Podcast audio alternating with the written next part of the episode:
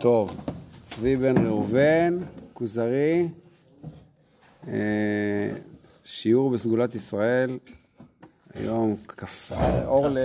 לא, אור לכ"ב ב... אור לכ"ב בחשוון, שיעור מספר שבע.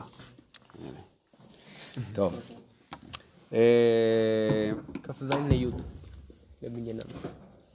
אנחנו נמצאים אה, במאמר ראשון, פסקה אה, מכ"ה, הגענו, לפסקה כ"ה, אבל אה, כמובן אנחנו כהרגלנו עושים, אה, עושים הקדמה, בסדר? אה, אני, אני מזכיר שוב, אה, תורת ישראל והאמונה האמונה ש, ש, שלנו והתורה שלנו מיוסדות לא על ההשערות שלנו. שמעתי ממש, אה, לא, ממש בימים האחרונים יש- יש- ישבתי פה עם מישהו, אה, אחד, אחד החבר'ה, הוא שאל אותי שאלה, אמר, מה זה, למה אני צריך להאמין במשהו שאני לא בטוח בו? אמרתי לו, מה זאת אומרת, מה זה אמונה בשבילך? אז הוא אמר לי, זה אמונה. אמונה זה להאמין במשהו שאתה לא בטוח בו. זאת אמונה. זאת אומרת, אה, יש איזה כל מיני דברים כאלה לא ברורים. אני, יש לי פה חיים ודאיים ברורים. אני ממשש, אני רואה אותך, אתה פה, ברור שאתה פה, זהו, אין, לי, אין פה מה להתווכח, בסדר? ואמונה, בעצם אני נדרש לעזוב את כל מה שאני אה, מכיר ולהאמין באיזה משהו שאני לא באמת יודע אם זה כן קיים או לא קיים. ואז ממילא יש כל מיני מקומות להשערות. אז ממילא כל הפילוסוף, כוזרי, אה, סליחה, הפילוסוף הנוצרי, המוסלמי, הם משערים כל מיני, בעצם מתארים כל מיני דברים. מה הוא מאמין שזה אלוהים? רגע, איך אתה יודע? זה מה שאני חושב. רגע, אז במה אתה מאמין? באלוהים או במה שאתה חושב? בעצם הוא מאמין במה שהוא חושב.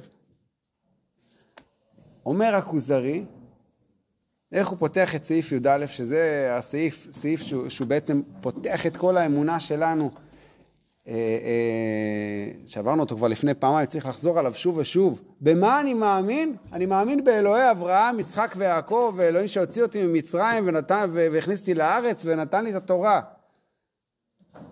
רגע, מי זה אלוהים אבל? מה זה אלוהים?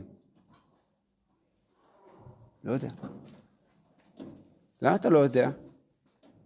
תשמע, אני בן אדם, אני חי פה בעולם שהוא סופי, והוא אינסופי, אני לא יודע עליו כלום, הוא לא מהעולם שלי, אני לא יודע, אני באמת, זה, זה, זה כל כך כנה, כל כך אמיתי. אני יכול להגיד לך את מה שאני יודע על אלוהים, כי, כי אלוהים פנה אליי, והוא דיבר איתי, והקשבתי לו. זוכרים את ההקשבה של אברהם אבינו? למה, למה אברהם אבינו נבחר? כי הוא הראשון, הקדוש ברוך הוא אמר כל הזמן לך לך, לכולם. אברהם אבינו הראשון שמקשיב, ככה אומר השפת אמת. הדיבור היה בעולם, כל הזמן הדיבור של לך לך. אף אחד לא הקשיב. כל אחד יסביר לאלוהים מי הוא. אז שוב, אני אומר, זה כמו שאני אפגש איתך, ואתחיל להגיד לך, אתה ותרשמילה, אתה מפה, ואתה זה, אתה, אתה, אתה, אתה, אתה, אתה, אתה, מתחיל לראות עליך פרטים, ולא נותן לך לדבר בשיחת היכרות. זה מעולה שאתה מכיר עליי המון המון המון פרטים, אבל אתה רוצה אולי לתת לי להגיד לך מי אני? אולי אני אגיד את הדברים אחרת, אולי אני אתן את הדגשים אחרת. אז בעצם האנושות לא מקשיבה לאלוהים עד שמגיע אברהם אבינו, שהוא מתחיל להקשיב. אה, יש פה מישהו שמתחיל להקשיב? אז הקדוש ברוך הוא פונה אליו. פעם שאל השרף מקוצק, מנחם מנדל מקוצק, שאל את התלמידים שלו, איפה אלוהים נמצא? מה זאת אומרת? נמצא בכל מקום. ככה בחסידות אומרים, לא? קדוש ברוך הוא, אלוהים, הוא ברא את הכל, הוא בעצם נמצא בכל מקום.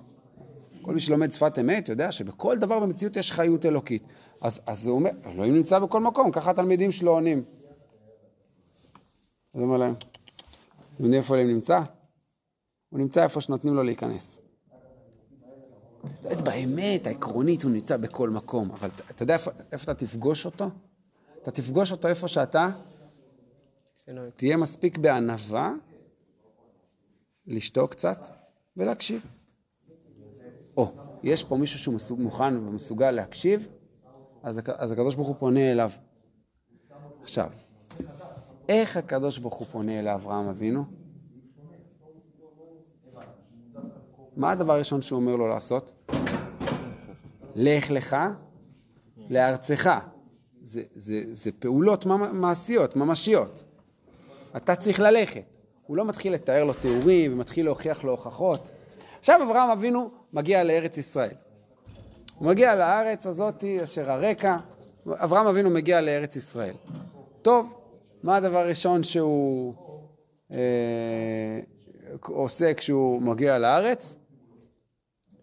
אז הוא בונה מזבח פה, מזבח שם, בגדול יוצא מהארץ. מה קרה? היה רעב, מגיע למצרים. מה זה מצרים? האימפריה הכי גדולה באזור. שהיא אימפריה של עבודה זרה. כמו כל העולם העתיק. עכשיו, יש פה מפגש בין אברהם אבינו, שהוא קורא בשם השם, הוא בעצם מוכיח שלכולם, ש, ש, שיש אל אחד, שהוא הוא בעצם יצר את כל העולם, ולא כל מיני כוחות שונים ומשונים. טוב, איך הוא מתמודד עם פרעה? פרעה הוא מלך גדול שעושה מעצמו עבודה זרה גם, והיאור הוא עבודה זרה, והמון עבודה זרה. איך הוא מתמודד עם פרעה? הוא לא מסביר לו הסברים. הוא לא עושה איתו דיונים מעמיקים ופילוסופיים על אל אחד או לא אל אחד. מה קורה? הוא מוכיח לפרעה, מה שקורה זה בעצם פרעה מבין על בשרו שהוא, דרך החיים שלו היא לא נכונה. אם יש פה המון כוחות, יש כוח כזה, יש כוח כזה, אז אין בעצם נקודה מוסרית אחת לכולם. זה איזה כוח שגובר אחד על השני, הוא זה שמנצח. אז אני פרעה, אני מאמין שאני אל, זאת אומרת, אני הנושא בעולם, אני, אני העיקר, אני רואה את אשתך, מה אני עושה? לוקח אותה אליי, כי אני הכי חשוב. ככה היו עובדים, כל אישה יפה, לוקחים. זו דרך ההתנהלות. מה קורה לו ברגע שהוא לוקח את שרי? הוא חוטף נגעים. בלי יותר מדי הסברים. הוא הבין כבר. פרעה הבין. אחר כך אבימלך גם הבין, הוא לוקח את שרי ו... אה, לא. אין, לידות, נגמר הלידות, בכל גרר, זהו. לא צריך להסביר יותר מדי. אחר כך מ- מלחמה, ארבעת המלכים, מלכי הצפון, הכי חזקים באזור גם, לא יודע אם הכי, אולי יותר, לא יודע אם יותר ממצרים, אבל באזור יותר ספציפי של ארץ ישראל הם יותר חזקים מכל החמישה מלכים של סדום ועמורה וכולי.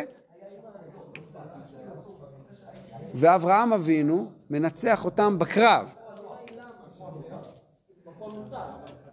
אלוהים מתגלה אלינו, הקדוש ברוך הוא מתגלה אלינו דרך המציאות. הקדוש ברוך הוא לא מצפה ממך שתאמין בו מתוך איזשהו ספק. הוא מגיע אליך ונותן לך את המתנות של רק מלך הודו יכול לתת, כמו המשל שהכוזרי הביא, שראינו אותו פעם שעברה. רק מלך הודו יכול להביא מתנות כאלה, כי זה מתנות שהן מהודו. רק מלך יכול להביא אותן, כי זה מתנות נורא נורא יקרות. והן עושות פלאים ששום דבר לא עשה אותם עד עכשיו מעולם. אף אחד לא הגיע למלך של האימפריה הכי גדולה באזור ויצא מנצח ברכוש גדול עם שומרי ראש. הרי כשפרעה משחרר את אברהם, הוא משחרר אותו עם רכוש גדול ומצמיד לו שומרי ראש, אומר אף אחד לא נוגע באברהם. אברהם יוצא לבד, מנצח את האימפריה הכי גדולה בעולם. את המלך של האימפריה הכי גדולה בעולם. זה דבר שאם את... כשאתה מקבל דברים כאלה ממשיים במציאות, אתה טמבל אם אתה לא הולך עם זה. תגיד, אתה רציני, אתה מקבל כוחות כאלה גדולים, אתה מקבל הצלחה כל כך גדולה בתכלס, במעשה, ואתה לא רץ עם זה? האמונה שלנו היא לא אמונה באיזשהו משהו שהוא מוטל בספק, אלא זה משהו שהוא הוא חלק מאיתנו, הוא חלק מההיסטוריה שלנו. ההיסטוריה שלנו, אה, יש כאלה שאומרים שהרב צבי יהודה היה כותב היסטוריה עם ת' בכוונה. עכשיו, היסטוריה זה מילה באנגלית. אז לא בטוח שזה היה בכוונה, כי איך אתה כותב את המילה היסטורי בעברית, אז פעם כתבו את זה עם ת', באיזשהו שלב התקבע שכותבים את זה עם ט'. לא משנה, יש כאלה שאומרים שזה היסטוריה בכוונה. למה? כי היסטוריה, תורה. כן, ת', יש שם את המילים ת', את האותיות ת', ו', ר' וה', זאת אומרת, אנחנו לומדים תורה דרך ההיסטוריה. למה? כי ההיסטוריה עצמה שלנו מופיעה פלאים כאלה גדולים. ש... שוב, אם אתה לא הולך עם הדרך הזאת של עם ישראל, אתה פשוט מוותר על הדבר הכי... הכי כדאי שיש. מה, אתה רציני? נותנים לך, תיקח. זאת המשמעות של האמונה שלנו. ולכן כשהוא אומר, במה אני מאמין? אני מאמין באלוהי אברהם, יצחק ויעקב. מי זה אברהם, יצחק ויעקב? זה אבא שלי. זה אבא שלי, הוא מספר לי, הוא, חוויתי את זה דרך אבא. אין דבר יותר חזק מדברים שאתה מקבל במשפחה. זה הדברים שאתה נכנסים לך הכי עמוק, הכי חזק. אין דבר יותר חזק מזה שכל האומה שלך נוצרה דרך התוכן האלוקי הזה. זה תוכן שהתגלה והוא זה שיצר אותך כאומה, ככה נולדת. זה, זה אפילו, זה לא הוכחות. זה עובדות, זה מציאות, זה קבלות.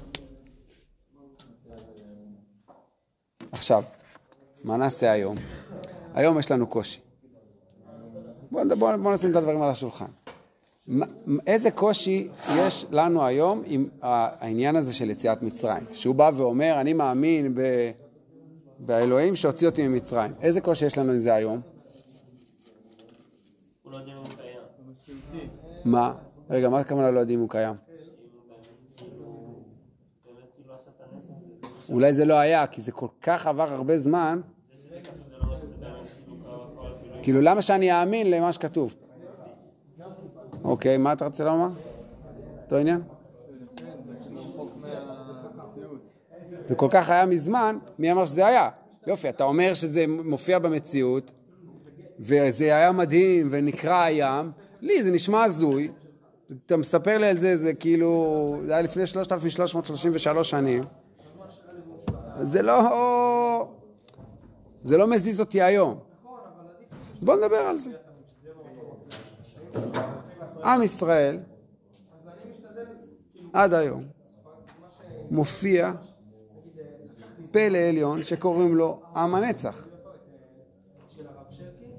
זה אומה שיש אלף עדויות היסטוריות וכמעט כל החוקרים הרציניים, בוא נגיד ככה, מסכימים שנגיד היו בשתי בתי מקדש, בסדר? זה ברור לכולם. יש גם, יש גם ארכיאולוגיה, אני לא, אני לא צריך את זה כי אני, אני גם אה, אה, חי גם מהסיפורים שאבא שלי סיפר לי. עכשיו, אני מעריך שאבא שלי הוא לא פטי שמאמין לכל דבר, בסדר? וגם הוא מעריך שאבא שלו, זאת אומרת, זה אנשים רציניים, זה לא שיש לך איזה כמה אנשים הזויים שבצד של האוכלוסייה שמספרים איזה סיפור, טוב, בסדר, יש אנשים שאפשר לעבוד עליהם. זה אומה שלמה. מה זה אומה שלמה? כל אומה, יש, יש, בכל אומה יש אנשים רציונליים ואנשים לא רציונליים. אז בסדר, יש, יש אומה שלמה, יש איזו קבוצה של אנשים לא רציונליים שמספרים כל מיני סיפורים. טוב, אני לא חייב להאמין. כשיש לך אומה שלמה, זה כולל את כל סוגי האנשים. זה אנשים גם רגשיים וגם אנשים מאוד שכליים. זה אנשים מסגנון כזה ואנשים מסגנון אחר, ואתה רואה שכולם מספרים את אותו סיפור ללא יוצא מן הכלל. כל סוגי האנשים. ושוב, אני אומר, עדויות היסטוריות וארכיאולוגיה וכל הדברים האלה, בעצם אנחנו מבינים שאנחנו חלק מפלא. כשאני אומר אנחנו, אני מתכוון אנחנו. לא אנחנו כללי כזה. זה אתה ואתה ואתה. אנחנו עכשיו פה, אנחנו חלק מפלא. כמו שאמרנו באחד השיעורים הראשונים, שאלו, איפה הקבלות? אתה הקבלה. אתה הקבלה שהקדוש ברוך הוא מוציא. זאת אתה ההוכחה לזה שהדבר הזה עובד. האמונה, של, האמונה שלנו בקדוש ברוך הוא היא אמונה בפלא העליון הזה שמופיע דרך, דרך עם ישראל. כן. למה בהכרח הצלחות מפתיעות הן סימן לאמונה שעובדת? הכוונה, יכול להיות שזה, כאילו זה לא פוקס, אבל יכול להיות שסתם במזל שרד עם שרדפו, אולי בגלל ודווקא שרדפו אותנו שרדנו. זאת אומרת, אה, יש הרבה פילוסופים שאומרים שדווקא בגלל האנטישמיות נשארנו יהודים, כי היה סוג של איזשהו משהו ש... כאילו, אם לא היה אנטישמיות אז היינו כבר מתבוללים. זאת אומרת, אפשר להסביר הרבה הסברים נקודתיים לכל פלא, בסדר? כן. יותר מזה אני אגיד לך, מלחמת ששת הימים היא מדהימה? מלחמת ששת הימים היא מדהימה? היא נראית כמו נס. זאת אומרת, אתה אומר, מסתכל על מלחמת ששת הימים, אתה אומר, רגע, יש פה צבא אחד, ניצח חמש צבאות, תוך זמן מאוד מאוד מאוד קצר, כנגד כל הסיכויים, כשכולם לפני כן חשבו שסוגרים את המדינה. פלא? יופי. אני קראתי פעם ספר על מלחמת ששת הימים, ספר שמפרט את כל הקרבות, אבל קרב אחרי קרב, כל קרב קטן שם הוא, הוא מתאר. אתה מסתכל על כל קרב, אתה לא קורא על שום נס. אגב, היה הרבה קרבות לא מוצלחים. נהרגו איזה 600 איש במלחמה הזאת, 600-700 איש נהרגו. פה הצליחו, פה לא הצליחו. וגם תגיד שהרבה הרבה הצליחו. אגב, מבצע מוקד, המטוסים, שהשמידו את כל המטוסים. זה לא היה, מה, מה זה נס? כמה זמן התכוננו למבצע מוקד? זרקו מספר? עשר שנים. עשר שנים לפני מלחמת ששת הימים התחילו, הם אמרו, כשיהיה המלחמה הבאה שתהיה, אנחנו נעשה את זה ואת זה ואנחנו נתאמן על זה כך וכך. עשר שנים הם התכוננו לרגע הזה. אז זה נס או לא נס? אתה מסתכל על זה נקודתית, אין נס. אבל אתה מסתכל על מצבור של דברים שיוצר לך פלא כזה גדול, אתה אומר, יש פה, יש פה משהו אחר. אז אני יכול, האם אני מסכים איתך שדווקא זה שרדפו אותנו, זה עזר לנו לשרוד בגלות? חד משמעית שאני מסכים איתך. ברור. רק איך זה קרה? ואיך זה לא קרה לאף עם אחר? זאת אומרת, אתה רואה ש... מה? נכון, אבל, אבל כשאתה, כשאתה מצרף עוד דבר ועוד דבר ועוד דבר ועוד דבר, עוד מעט יש לנו חנוכה. עוד מעט יש לנו חנוכה. אתה, מה הנס שהיה בחנוכה? חוץ מהקרב? פח השמן. אתה נכנס עכשיו לבית המקדש, רואה את המנורה דולקת עם שמן, זה נס? לא. זה הטבע, שאתה מדליק. מתי אתה מבין שזה נס? כשזה עוד יום עובר ועוד יום עובר ועוד יום. עכשיו, אם מישהו לא ידע שזה היה לפני יום, גם שהדליקו את זה בכלל לפני ארבעה ימים, והוא נכנס, הוא רואה, חושב שזה נס? לא. כשאתה מסתכל בגדול, אתה מבין הרבה יותר. אתה מבין את האמת כשאתה מסתכל ברחב, בגדול. כשאתה רואה את כל התמונה, בסדר? רופא שבא לתת לך עכשיו אה, אה, אבחון, הוא לא מסתכל עכשיו רק על בדיוק מה שמפריע לך נקודתית. מסתכל על ההיסטוריה הרפואית שלך. שואל, רגע, יש לך רקע, יש לך זה, יש לך... אגב, גם פסיקת הלכה זה עובד ככה. רב שפוסק הלכה צריך לשאול לא מעט שאלות כדי להבין את הסיטואציה. רגע, אה, אתה ככה, אתה ככה, רגע, אני... רגע, אולי לך אני אחמיר, כי אתה רק רוצה להתקדם ולעלות. רגע, יש פה מישהו רק מתחיל את הדרך שלו, אם הוא, אני אגיד לו להחמיר, זה יפיל אותו, הוא לא שם. אני אתן לו את התשובה הכי מקילה, כי יש איזה רב שאמר את זה, כדי, כדי לתת לו איזשהו משהו שהוא ביכולת שלו, בסדר? אחר כך אני אגיד לו שכדאי לצאת גם ידי כמה שיותר דעות, אז יותר יחמיר, אבל זה, זה, זה, אתה צריך כדי לדעת את האמת, לדעת כמה שיותר פרטים. עכשיו, כשאתה, כשאתה מסתכל על העולם, אתה אומר, הטבע של העולם זה שכל האומות נכחדות. זה הטבע. גם האימפריות הכי גדולות נכחדו בסוף. זה, זה הטבע, ככה העולם עובד. חוץ ממקרה אחד, אז אתה מבין שיש פה משהו שמגיע ממקור שהוא לא טבעי, והוא מתגלה בתוך הטבע. זאת אומרת, זה לא... למה הקדוש ברוך הוא לא ממשיך לעשות לנו ניסים? עזוב. קודם כל, כן, זה היה קצת מבטל את הבחירה החופשית, כי אז זה, זה כבר לא, זה, זה לגמרי, זה לגמרי בולט. אבל. זה יותר, זה יותר עמוק. הקדוש ברוך הוא לא עושה, לא עושה לנו כל הזמן ניסים, כי הקדוש ברוך הוא גם לא בטעות ברא את עולם הטבע. הקדוש ברוך הוא ברא את עולם הטבע כי הוא חושב שהטבע זה דבר טוב. הוא רוצה את עולם הטבע. הוא, הוא, הוא ברא אותו. אני יכול לומר שגם עולם הטבע הוא בעצם נס אחד גדול, כי הוא גם נברא. טוב, לא, אבל עכשיו אנחנו גם כאן... כשהוא עושה ניסים, אז הוא מנסה לשמור על כמה שפחות הפרעה, כאילו, וחוסר איזון, כאילו, יפה, יש, יש שכש- סיפור בגמרא כן. על אותו אחד שמתה אשתו, אותו אחד שמתה אשתו, ולא היה לו, ולא היה לו כסף, הוא לא יכל לשכור מי שתניק את הילד שלו. מה, מה קרה לו? הוא התפלל, ונעשה לו נס ונהיה לו שדיים, ואז הוא הניק את הילד שלו. שתי דעות בגמרא. דעה אחת אומרת, תראה איזה חסיד, שנעשה לו נס, ובעקבות התפילה שלו נעשה לו נס. דעה שנייה אומרת שזה לא כל כך טוב. זה בעיה שהשתנו בשבילו מעשה בראשית. אני לא זוכר את הלשון המדויקת שם. בעיה שהשתנו בשבילו מעשה בראשית. הקדוש ברוך הוא לא רוצה לשנות מעשה בראשית. הוא ברא את עולם הטבע כי עולם הטבע זה הביטוי הכי גדול שלו. רק שכשאני חי רק את עולם הטבע, בלי שום דבר מבחוץ, אז אני מתמכר בעצם לעולם, ל, אני לא שם לב שיש מישהו שיצר אותו. משל למה הדבר דומה? אומן אחד פסל, החליט לייצר פרויקט חייו, הוא החליט ליצור סוס. בסדר? אבל סוס שיראה מה זה אמיתי, אחד לאחד. הוא עובד שנים על כל שערה, שזה ייראה באמת בצורה מדהימה, בדיוק כמו שערות של סוס אמיתי.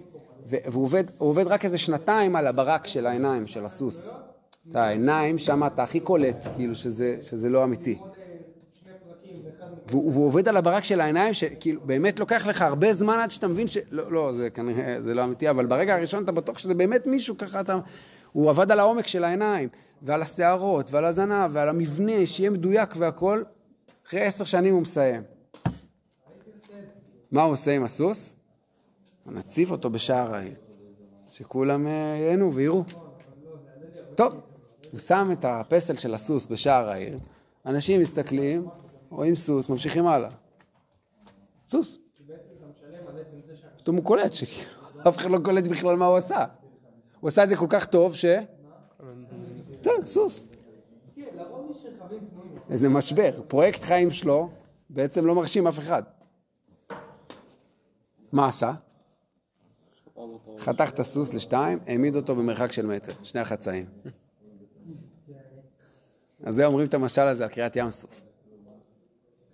אתה מסתכל על העולם, אתה אומר, אה, ברור, כן, זה העולם. פתאום הוא קורא לך את זה לשניים, אה, מה קורה פה? יש פה מישהו שיצר את זה ועכשיו הוא משחק עם זה, אז כנראה שזה לא ברור מאליו, כל הדברים האלה. הקדוש ברוך הוא, בתחילת הדרך של עם ישראל, הוא שובר את המציאות. הוא, הוא, הוא שובר אותה, הוא, הוא בעצם הופך אותה למשהו שהוא, וואו, יש פה משהו שאי אפשר להתעלם ממנו. יש פה משהו עוצמתי. אני, מי שמתעלם ממנו הוא טיפש. מה, אתה רציני? יש פה משהו שמנצח את כל האויבים, וענן קרבות, ופילי פלאות. לאט לאט הניסים הולכים ופוחתים. קודם כל, כי אתה מתבגר. אתה יודע לראות את אלוהים בתוך המציאות כבר, אז אתה לא צריך שהוא ישבור לך את המציאות בשביל לראות אותה.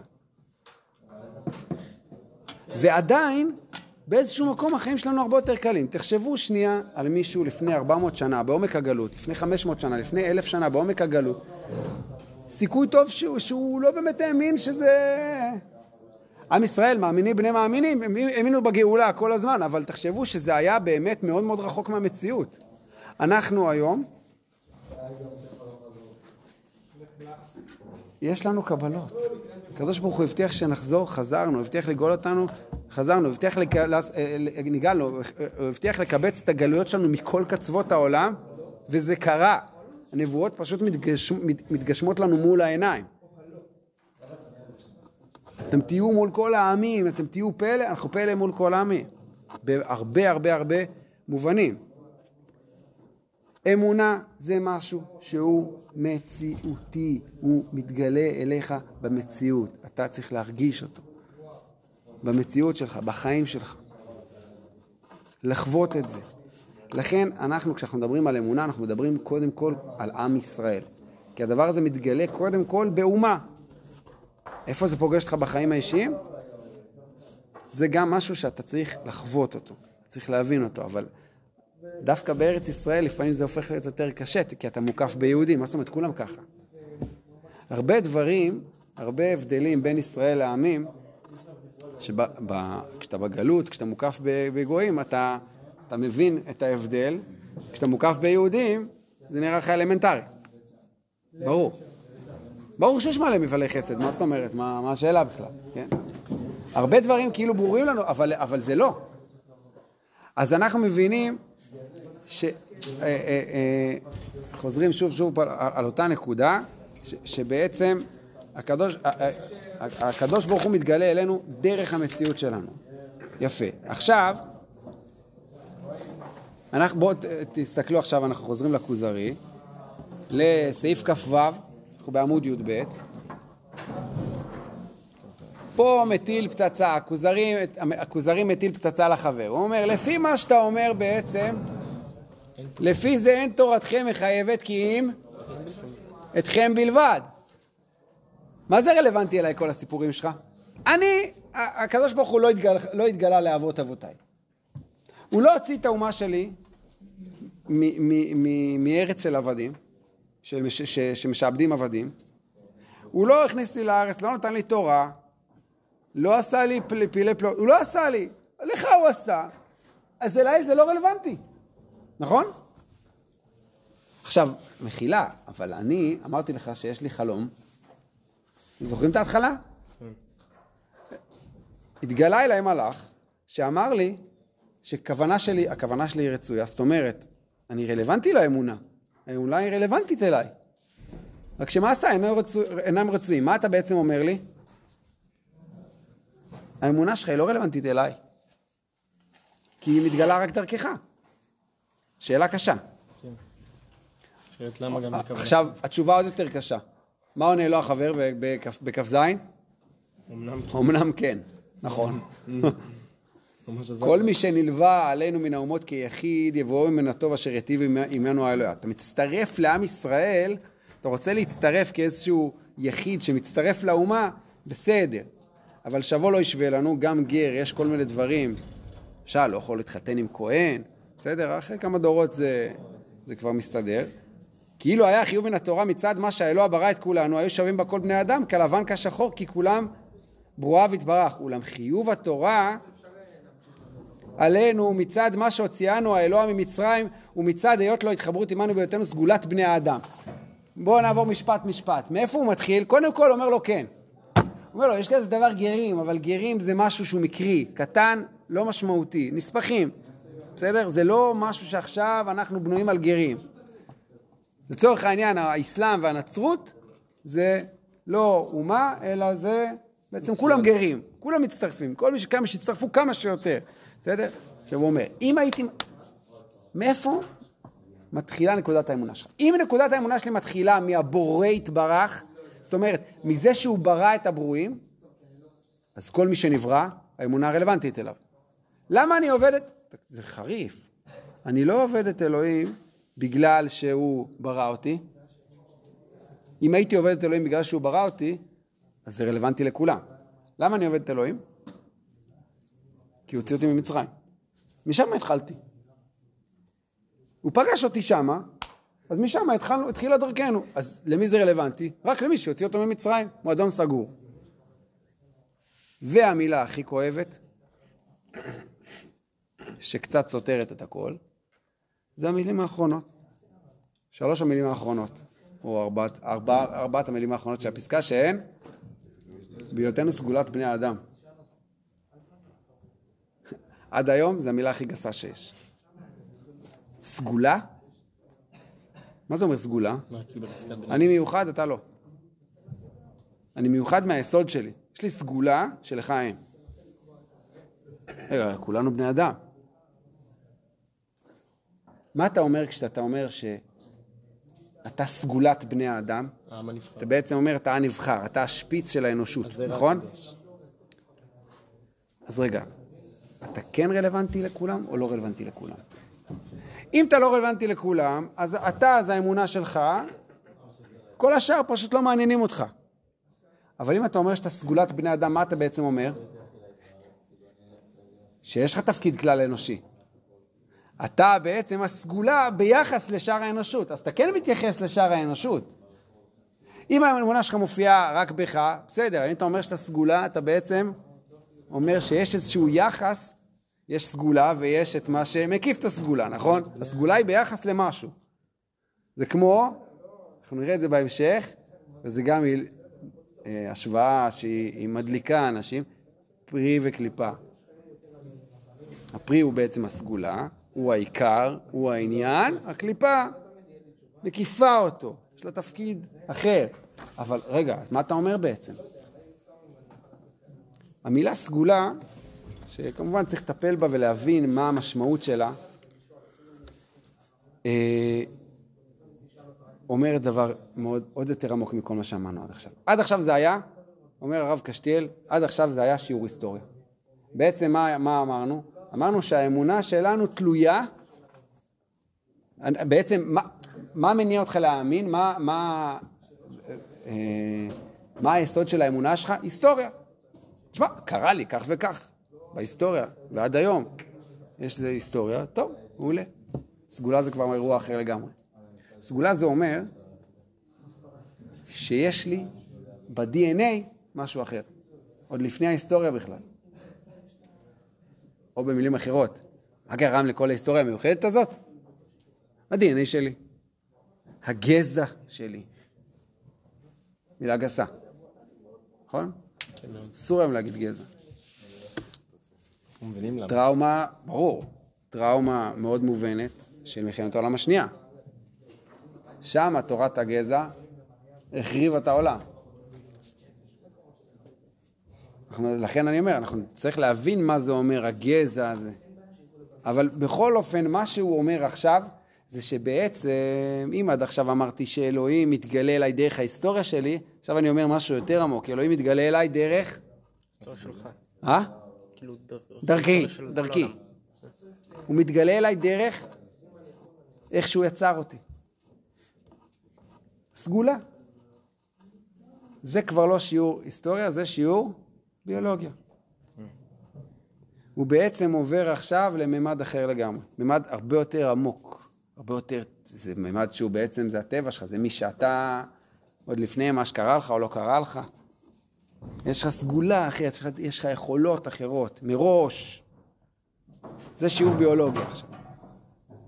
הדבר הזה מקפיץ את הכוזרי. כי הכו- הכוזרי אומר לו, רואה אני אותך יהודי, מתהפך בדבריך, כי אחרי שכבר מאמר- מאמריך נאה, שב להיות פגום. הוא אומר, בהתחלה אמרת, עכשיו, התחלת לספר לי סיפורי סבתא, לא הבנתי למה אתה מדבר על אלוהים, על, על ההיסטוריה שלך במקום על אלוהים. הסברת לי יפה מאוד, נתת לי על הראש, שבעצם אתה מקשיב, ואתה פשוט רק אומר מה אלוהים, איך הוא פנה אליך, ואני בעצם מסביר לאלוהים מי הוא, וזה בעייתי. הבנתי את זה, קיבלתי את המוסר, ואז הסכמתי לשמוע ממך עוד דברים. הסכמתי לשמוע ממך את כל העניין הזה, שבעצם אלוהים, אלוהים מתגלה אליך דרך ממש ההיסטוריה, שדרך קבלות, דרך מתנות שאתה מקבל, מעולה, במציאות שלך, החיים שלך משתנים. יפה. עכשיו, אתה מתחיל לדבר איתי על סגולה, בעצם מה אתה אומר? מה מקפיץ את הכוזרי כשהוא, כשהוא שומע את המילה סגולה? מה שאמרנו. מה שמקפיץ את הכוזרי כשהוא אומר אה, סגולה, זה, אתה טוען פה טענה מאוד מאוד קשה. קודם כל, אני לא מבין אותך, בגלל שאמרת שאתה, בעצם האמונה הרלוונטית רק אליך, ואחרי, באותו, באותו פסקה, אחרי שנייה, אתה בעצם בא ואומר, לא, יש לך תפקיד כלל אנושי, כי אתה סגולה ביחס לשאר העמים. אז, אז אתה מתהפך בדבריך, זה הפשט. בעומק אנחנו יודעים שזה הדבר הכי מכעיס שיש. מה אתה, בא, מה, אתה, מה אתה אומר לי בעצם? שאתה יותר ממני מהיסוד? מה אתה מתנשא עליי? זה הארס שבנו, כאילו, מי אתה? מה? מה, אה, אתה אומר שאתה יותר ממני? אה, כי למה? כי אתה נולדת להורים האלה? אה. בוא, אני אראה לך ש... זה, זה, זה מכעיס מאוד לשמוע את המילה סגולה. בסדר? עכשיו, הרבה מהספר עובד פה ככה. הוא בעצם מטיל לו פצצה, מעצבן אותו, מדליק אותו, ואז כואב לו משהו, אז הוא רוצה לשמוע בסוף. כמה שהוא מתעצבן, הוא רוצה לשמוע, כי אתה נוגע לו באיזושהי נקודת כאב. עוד פעם פה הוא הסביר לו דברים, אוקיי, הוא הבין את העניין של ההיסטוריה, ואז הוא זורק לו את האחד הבא, ואז עוד פעם הוא מתהפך עליו, אה! עוד פעם אתה שב מאמר- מאמרך נ- שהיה נאה, כבר וואלה, התחלתי להקשיב, לשמוע, וואלה, נשמע טוב, פתאום אתה מפיל עליי את הדבר הזה, הוא שב להיות פגום. אומר החבר, שאני נא ואבאר את הדבר בהרחבה. ושב הפגום ביותר בעיניך, שוב אמרתי, המילה הכי גסה שיש היום זה גזענות, נכון? גזע. הפגום ביותר בעיניך להיות הנאה ביותר. זה הולך להיות הדבר המדהים ביותר והיפה ביותר, שאתה תשמע, אבל מה אני צריך בשביל זה? שאני נא. מה זה נא?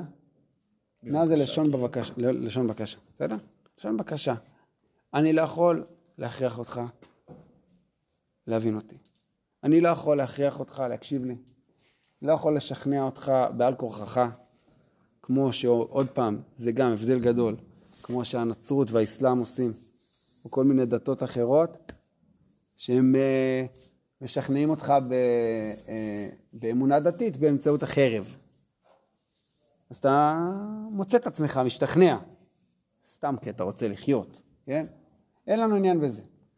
סיינינה, אתה רוצה להקשיב, סיינינה ואבאר את הדבר בהרחבה. תנאי שני, חוץ מהרצון שלך להקשיב, אני צריך עוד תנאי. מה? סבלנות. הרחבה. אני הולך להרחיב לך, אני לא יכול להסביר לך עכשיו דבר כל כך יסודי וגדול על רגל אחת. האמת היא מסובכת. מה זה? האמת היא מסובכת. האמת היא גדולה. כיוון שהאמת היא גדולה, היא דורשת הרבה הסברה, הרבה הקדמות, הרבה הרחבה. האמת היא רחבה מאוד. האמת היא עולם, שאני צריך להכניס אותך אליו. האמת היא חוויה. אם אתה לא חווה את החוויה שאני מדבר עליה, זה מאוד מאוד קשה להסביר לך. לכן אני צריך להכניס אותך לתוך חוויה. להכניס אותך לתוך עולם אחר, בסדר? זה כמו שאני אגיד לך, עזוב, אל תבוא למכינה. תשמע בזום שיעורים, מה הבעיה? יש היום ביוטיוב אה, שיעורים בשביל 40 שנה רצוף. מה, למה אתה צריך את המכינה? צריך להכניס אותך לתוך עולם. העולם הזה גורם לך להקשיב ולהבין דברים בצורה הרבה יותר עמוקה, כי אתה נכנס פה לתוך בית, בית, בית מדרש. אתה בבית, זה, זה עולם אחר. תבוא תבין. תגיע, אז תבין. אה, אתה, אתה רוצה להבין מה זה שבת? אתה רוצה לקרב איזה יהודי, אתה רוצה להגיד לו מה זה שבת. תתחיל להסביר לו, תשמע, שבת עושים ככה, שבת עושים ככה, אה, עזוב, מה הדרך הכי טובה להסביר מה זה שבת? בוא שבת, תבין כבר. לא בטוח, אבל אם יש סיכוי שתבין, זה רק בגלל שאתה תבוא אליי. שבת, תבוא, ת, ת, תחיה את זה, אה, תחווה את זה. אני חייב לסיים, מחילה. אה, אנחנו אה,